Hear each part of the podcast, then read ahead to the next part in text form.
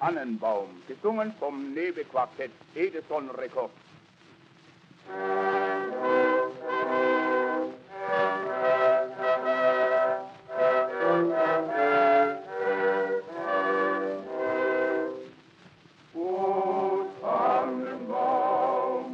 Que seraient les repas de fête sans les produits typiques Le saumon fumé, dont on a déjà parlé dans cette série de podcasts, mais aussi le foie gras ou encore les volailles dodues. Ces produits, aujourd'hui accessibles à tous les prix et disponibles aussi bien dans les épiceries fines que dans les supermarchés, ont toutes les chances d'être sur vos tables fin décembre, y compris chez vous peut-être François Lévesque Oui, bien sûr. Mais avant de les déguster, nous allons faire avec vous un petit tour de table sur la concurrence agroalimentaire, avec un focus dans ce numéro sur l'industrie de la volaille. Alors d'abord, quelles en sont les spécificités? Eh bien, d'abord, rappelons quelques caractéristiques de l'élevage. Prenons l'exemple du chapon. Ce coq, castré, se retrouve dans les assiettes après une vie de basse-cour de 5 à 8 mois. Et ce cycle est long hein, si on le compare au poulet industriel, qui lui, il est prêt à manger au bout de 40 jours d'élevage. Le chapon, donc, grossit lentement. Il gambade aussi à l'air libre, contrairement à ses congénères élevés en batterie. Le chapon est consommé essentiellement durant les fêtes. Et donc sa production, elle doit être lancée au début de l'été. Sinon, passé le nouvel an, le chapon n'aura plus guère de valeur marchande. Plus personne ne veut manger du chapon en février ou en janvier.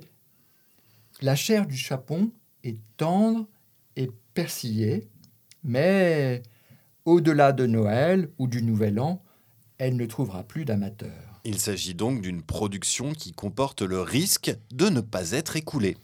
Oui, mais ce n'est pas le seul risque, loin de là.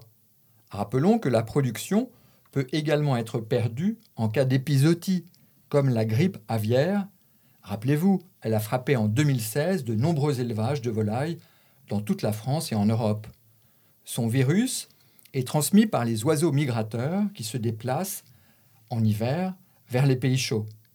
Il y a donc un risque de production, car cette production, elle est soumise aux aléas de la nature.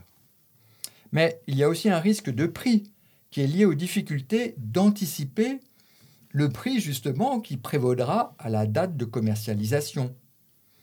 Et puis, il y a un risque de débouché à cause d'une modification possible de la demande et des préférences des consommateurs. Il y a donc plus confortable comme situation euh, que celle des éleveurs de volailles. Eh oui, d'autant plus que les exploitations agricoles sont nombreuses à produire la même chose, tandis qu'elles vendent leurs produits à un petit nombre d'entreprises de transformation et de distribution. Dans les négociations commerciales, les éleveurs risquent donc d'y laisser des plumes. Les économistes désignent cette configuration de marché par le terme barbare d'oligopsone. Vous pouvez briller à table, ou alors attention, passer pour un affreux prétentieux, si vous employez ce mot d'oligopsone en ajoutant qu'il provient du grec oligos, peu abondant, et opsonen, s'approvisionner. Quelles sont aujourd'hui les entreprises au sommet de cette oligopsone Prenons l'exemple du foie gras. Il est particulièrement révélateur. Trois entreprises agro-industrielles, Delpera, Euralis et Laberry, dominent le secteur de la transformation. Alors qu'on compte quelques milliers de producteurs de palmipèdes à foie gras. Plus bas, à Laval, la grande distribution commercialise l'essentiel de, de, la vingtaine de milliers de tonnes produites de foie gras en France. Vous achetez peut-être votre foie gras frais, mi-cuit ou en bocal directement à la ferme ou au marché plutôt que chez Leclerc, Auchan et même Picard surgelé. Sachez que les ventes en circuit court, cependant, sont faibles. Sous ces différentes formes, du foie entier au torchon à la pâte à tartiner, la production est essentiellement commercialisée par les grandes enseignes de la distribution, y compris sous leur propre marque. Quels sont les outils pour limiter les risques qui pèsent sur les producteurs? Il existe des contrats d'intégration qui lient producteurs et industriels. Ces contrats sont dits contrats verticaux. Et il existe des contrats de coopération entre producteurs. Ils sont dits horizontaux. Un exemple de contrat vertical est celui d'un accord sur un prix d'achat offert au producteur par le transformateur qui obtient en contrepartie une garantie d'approvisionnement en volume. Le producteur sait ainsi qu'il pourra compter sur une recette minimale avant de lancer sa production. Et l'industriel, lui, réduit le risque de voir sa chaîne de transformation tourner au ralenti et ses clients insuffisamment servis faute de produits. Sur le papier, cela semble relativement équitable Cela semble équilibré, en effet. Sauf qu'il y a un hic relevé et modélisé par la théorie économique. Plus un agent est assuré contre le risque, moins il est incité à réaliser des efforts. Pour le comprendre, demandez-vous si vous seriez attentif à ne pas cabosser votre voiture en vous garant mal si votre assurance vous remboursait tout. Eh bien, un éleveur de palmipèdes qui bénéficierait d'un contrat de prix garanti sera de même susceptible de relâcher ses efforts pour produire les foies de qualité finale souhaitées par le transformateur. Ni trop gros, ni trop petit, sans taches, ni hématomes, d'une belle couleur, beige ou ivoire. Le contrat doit donc prévoir des incitations à la qualité, par exemple une prime pour tenter de corriger cet effet. Et en ce qui concerne les contrats horizontaux entre producteurs, est-ce qu'ils sont efficaces face à ces multiples risques? Prenez l'exemple des coopératives. En se regroupant, les éleveurs peuvent mener toutes sortes d'actions collectives. Achat d'aliments en commun, formation et information technique, promotion des produits, demande de labellisation d'origine et de qualité. De façon générale, les efforts de marketing sont d'autant plus nécessaires que le produit est peu transformé. Parce que les éleveurs peuvent s'appuyer sur des entreprises aval qui vont se charger du marketing. Mais ce n'est pas le cas du foie gras, mais c'est bien celui du chapon. Il, ne il est très peu transformé, il ne subit qu'abattage, plumage et emballage. Et est-ce que ces coopératives parviennent à jouer un vrai rôle de contre-pouvoir de marché face à l'industrie et à la distribution concentrée? Oui, car regroupés, les producteurs peuvent mieux résister à la pression sur les prix et sur les marges exercées par l'aval. Et ce n'est pas forcément au désavantage des consommateurs. A priori, un marché oligopsonique devrait emporter leur préférence. Mais alors par quel mécanisme? On aurait plutôt tendance à penser intuitivement le contraire. Oui, mais la théorie économique montre que dans une filière à deux marchés, un marché oligopsonique à l'amont et un marché concurrentiel à l'aval, eh bien, le consommateur final profite du pouvoir de marché de l'intermédiaire face aux multiples producteurs. Il bénéficie de la baisse du prix payé aux producteurs Cependant, si l'intermédiaire, comme dans le cas général de l'industrie et de la distribution alimentaire, domine son marché aval en plus de son marché amont, eh bien, l'avantage du consommateur a tendance à disparaître. On pourrait imaginer des modèles intégrés de l'aval vers l'amont. Est-ce que ça existe? Ah ouais, c'est le modèle américain de de l'aviculture industrielle. Là, le déséquilibre des forces en présence est patent. Les éleveurs sont des purs sous-traitants contractuels des entreprises agroalimentaires. D'un côté, vous avez des entreprises ou intégrateurs qui fournissent poussins, aliments et médicaments, qui imposent des standards techniques stricts pour les installations, qui fixent des objectifs de rendement en grammes de viande produite par grammes d'aliments et par jour. Et de l'autre côté, vous avez des éleveurs qui fournissent les bâtiments, l'eau, l'électricité et leur travail. Le contrat de production prévoit ainsi un mécanisme de rémunération. Le plus répandu porte le nom de tournoi, mais on est bien loin de la chevalerie. Il comprend, ce contrat, un prix de base par kilo produit et une partie variable selon la performance économique de l'éleveur par rapport à la moyenne de ses rivaux. L'intégrateur met ainsi en concurrence les éleveurs pour baisser les coûts et augmenter la productivité. Les éleveurs qui sont au-dessus de la moyenne auront une prime qui sera ajoutée au prix de base. Mais les éleveurs qui sont en dessous de cette moyenne, eh bien, ils auront un prix inférieur au prix de base, qui sera du fait d'une pénalité qu'ils devront payer pour leur faible productivité. Et dans ce dernier cas, la rémunération peut même être inférieure au coût et l'éleveur perdra de l'argent. Mais alors pourquoi les éleveurs américains acceptent-ils un tel contrat? Bah, Tout simplement parce qu'ils n'ont pas d'autres opportunités. Pour des raisons de coût de transport des poulets, ils ne peuvent pas faire affaire avec d'autres intégrateurs dans leur coin. Il n'y en a qu'un seul, ils n'ont qu'un seul acheteur possible. La situation de monopsone donc. De plus, en général, il n'y a pas d'autres activités et emplois possibles pour ces éleveurs en dehors de l'aviculture, sauf à quitter leur région et à revendre pour une bouchée de pain leur matériel et installation. Ce modèle, néanmoins, c'est celui qui permet de faire baisser les coûts. Effectivement. La France a d'ailleurs participé à ce mouvement, mais elle ne parvient plus à le suivre. La filière nationale de la volaille industrielle est en crise, car elle n'est plus compétitive vis-à-vis du Brésil, des États-Unis ou de la Thaïlande sur le grand export. Et elle est de moins en moins compétitive sur le marché français lui-même, notamment vis-à-vis des importations de l'Allemagne ou de la Pologne. L'industrialisation du poulet, selon le modèle américain, s'est d'ailleurs diffusée à d'autres productions animales, comme le saumon. Si le phénomène intéresse vos amis, vous pouvez leur offrir pour Noël le dernier ouvrage d'Hélène Silbergeld. Elle est professeure à la Johns Hopkins University. Son titre la poulettisation des fermes et de l'alimentation. Je traduis Chickenizing Farms and Food. Alors on a parlé jusqu'à présent de la baisse des coûts et donc de la qualité. Pourtant le segment haut de gamme reste prisé par les consommateurs, au moins un certain nombre d'entre eux. Qu'est-ce qui le caractérise, ce segment du haut de gamme, dans son fonctionnement? La voie empruntée par l'élevage et la transformation pour donner chapon ou foie gras est à l'opposé de la précédente. De haut de gamme, voire de luxe, ces produits ne sont pas bon marché, car leur coût reste très élevé.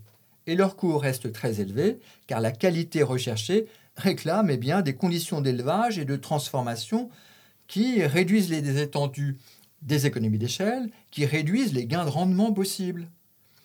De plus, ces produits bénéficient de certifications d'origine et de qualité, pensez aux volailles fermières de Bresse ou au label rouge, et ces certifications d'origine et de qualité signalent eh bien, la qualité aux consommateurs et empêchent que les mauvais produits ou producteurs chassent les bons du marché.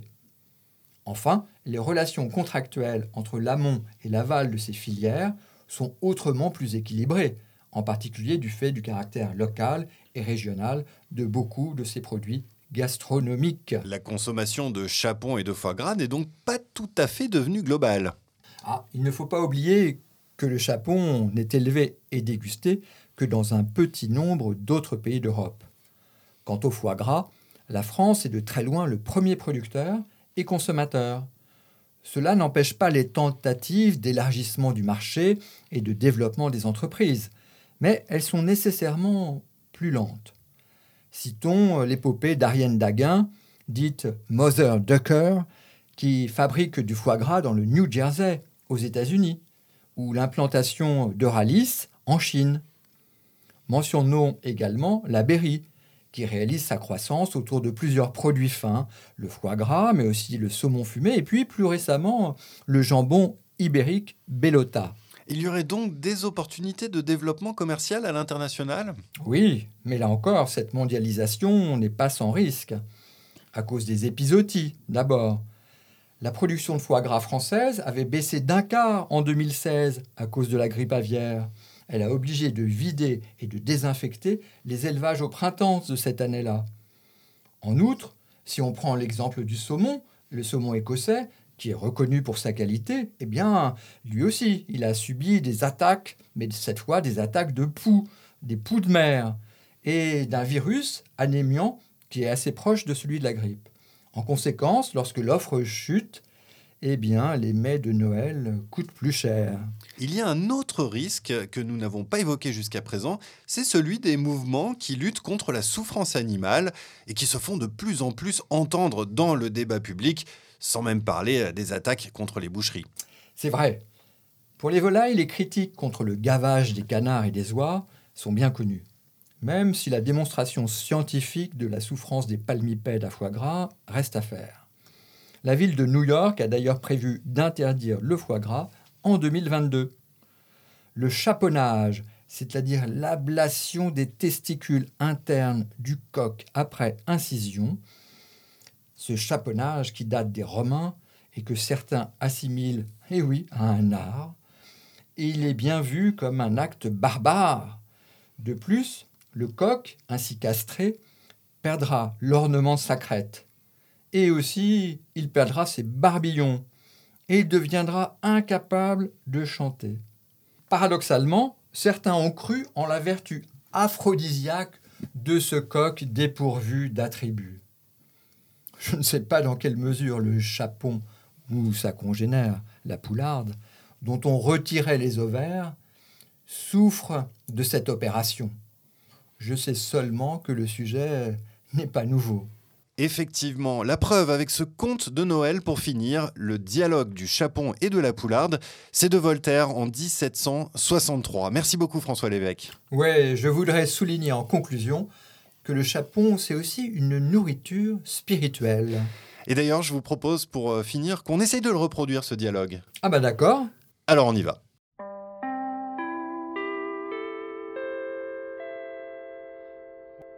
Eh mon Dieu, ma poule, te voilà bien triste, qu'as-tu? Mon cher ami, demande-moi plutôt ce que je n'ai plus.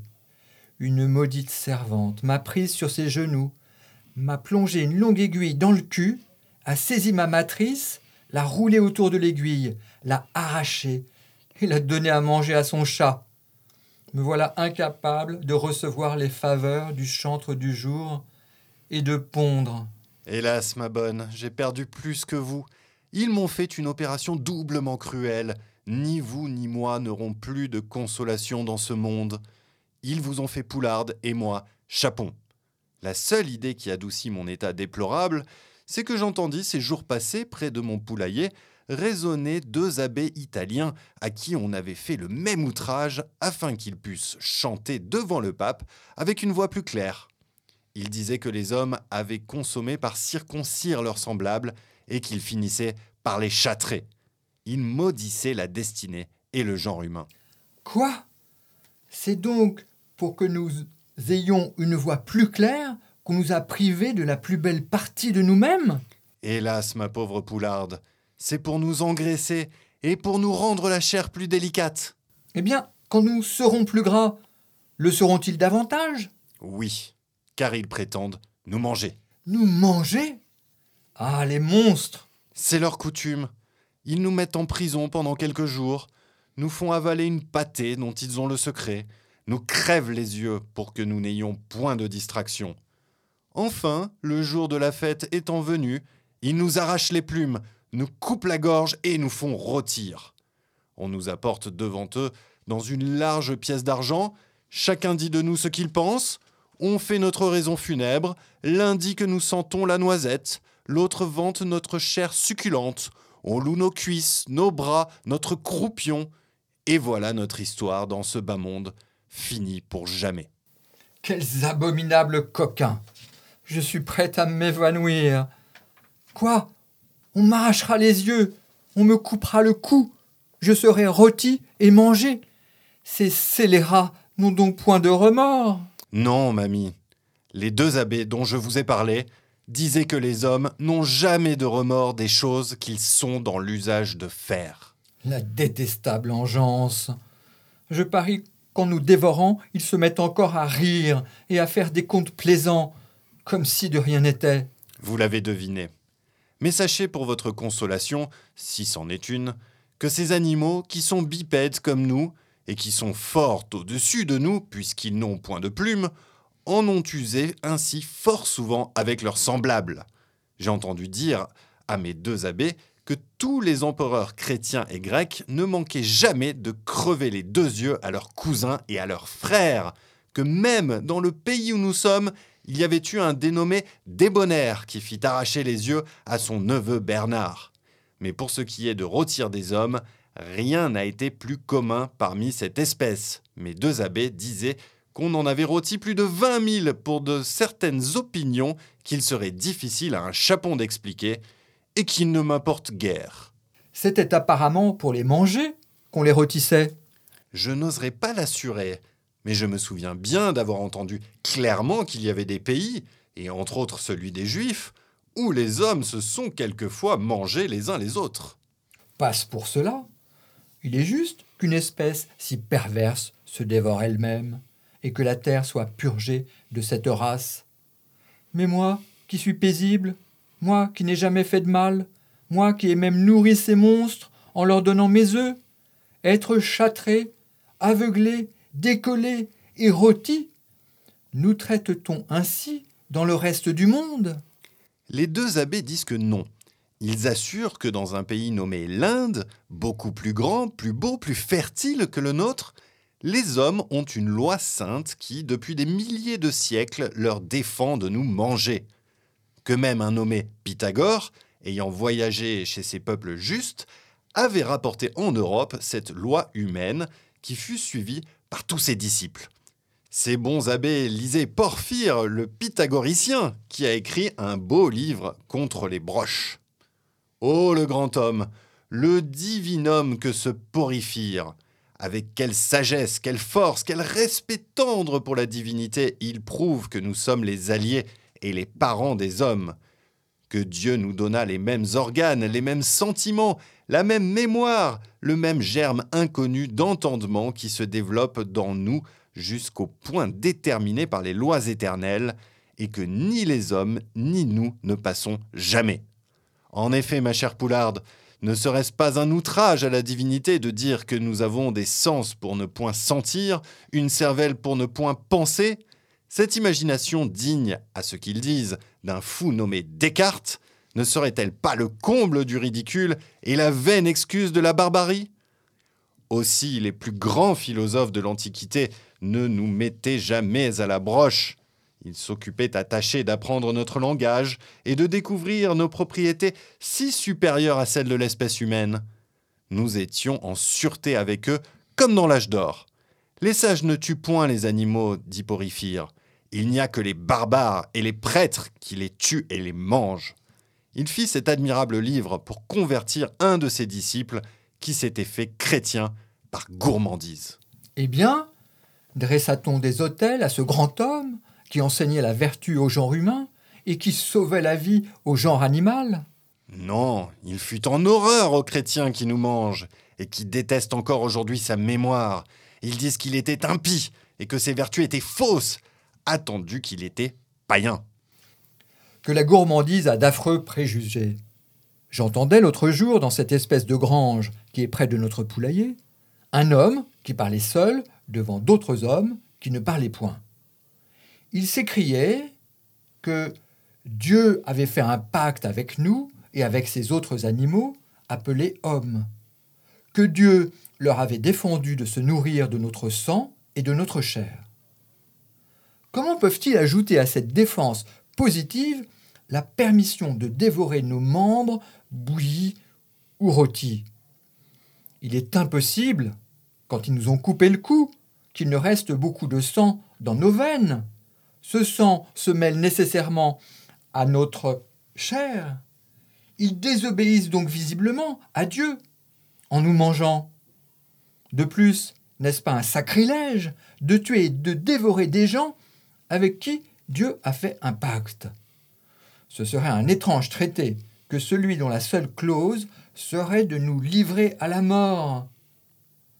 Ou notre Créateur n'a point fait pacte avec nous, ou c'est un crime de nous tuer et de nous faire cuire. Il n'y a pas de milieu. Ce n'est pas la seule contradiction qui règne chez ces monstres, nos éternels ennemis. Il y a longtemps qu'on leur reproche qu'ils ne sont d'accord en rien. Ils ne font des lois que pour les violer. Et ce qu'il y a de pis, c'est qu'ils les violent en conscience. Ils ont inventé sans subterfuge, sans sophisme pour justifier leur transgression.